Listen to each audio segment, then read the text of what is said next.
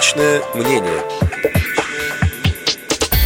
20 февраля 2019 года Владимир Путин выступил с ежегодным обращением к Федеральному собранию. В ходе выступления президент Российской Федерации несколько раз касался социальных тем, некоторые из которых напрямую касаются людей с инвалидностью. Эту часть выступления президента специально для Радио ВОЗ прокомментировал депутат Государственной Думы Российской Федерации, вице-президент ВОЗ Олег Смолин. Президентское послание 2019 года на моей памяти было едва ли не самым социальным.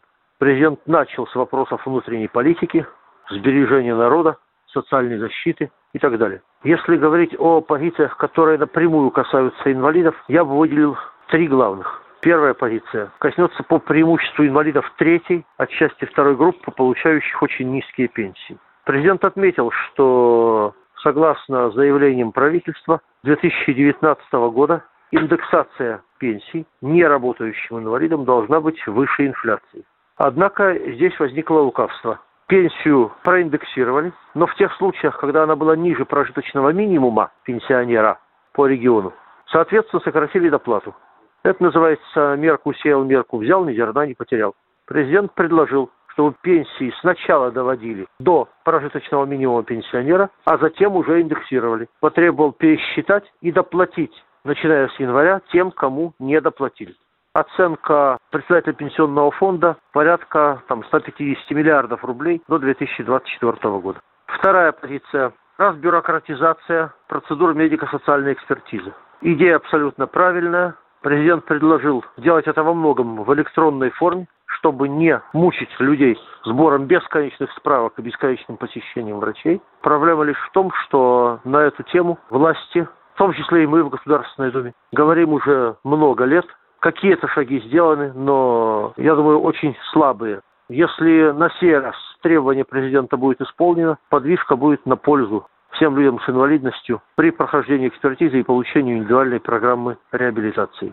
Позиция третья – это выплаты на уход за детьми-инвалидами. Сейчас они составляют около 5 тысяч рублей. Президент предложил поднять их до 10 тысяч рублей. Хотелось бы, конечно, не ниже прожиточного минимума. Сейчас прожиточный минимум, напоминаю, в России 11 280. Конечно, это на самом деле минимум не прожиточный. Но, тем не менее, добавление 5 тысяч уже кое-какая помощь людям с детьми-инвалидами. Хочу заметить, на мой взгляд, меры социальной поддержки должны в каком-то смысле сказаться и на темпах экономического роста то, что людям не додают зарплату, социальные выплаты. Это является одним из тормозов российской экономики. Напомню, ее рост в этом году обещанный 1,3%, заложенный в бюджет. Президент потребовал в следующем году 3%.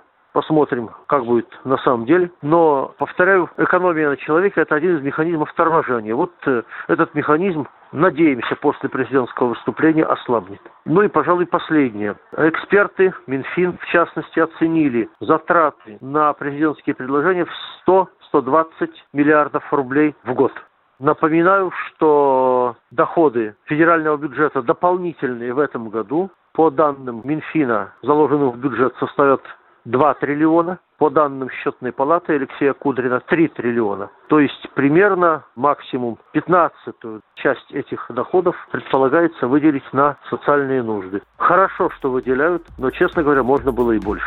Фрагменты ежегодного обращения Владимира Путина к Федеральному собранию, касающиеся людей с инвалидностью, специально для Радио ВОЗ комментировал депутат Государственной Думы Российской Федерации, вице-президент ВОЗ Олег Смолин. Личное мнение.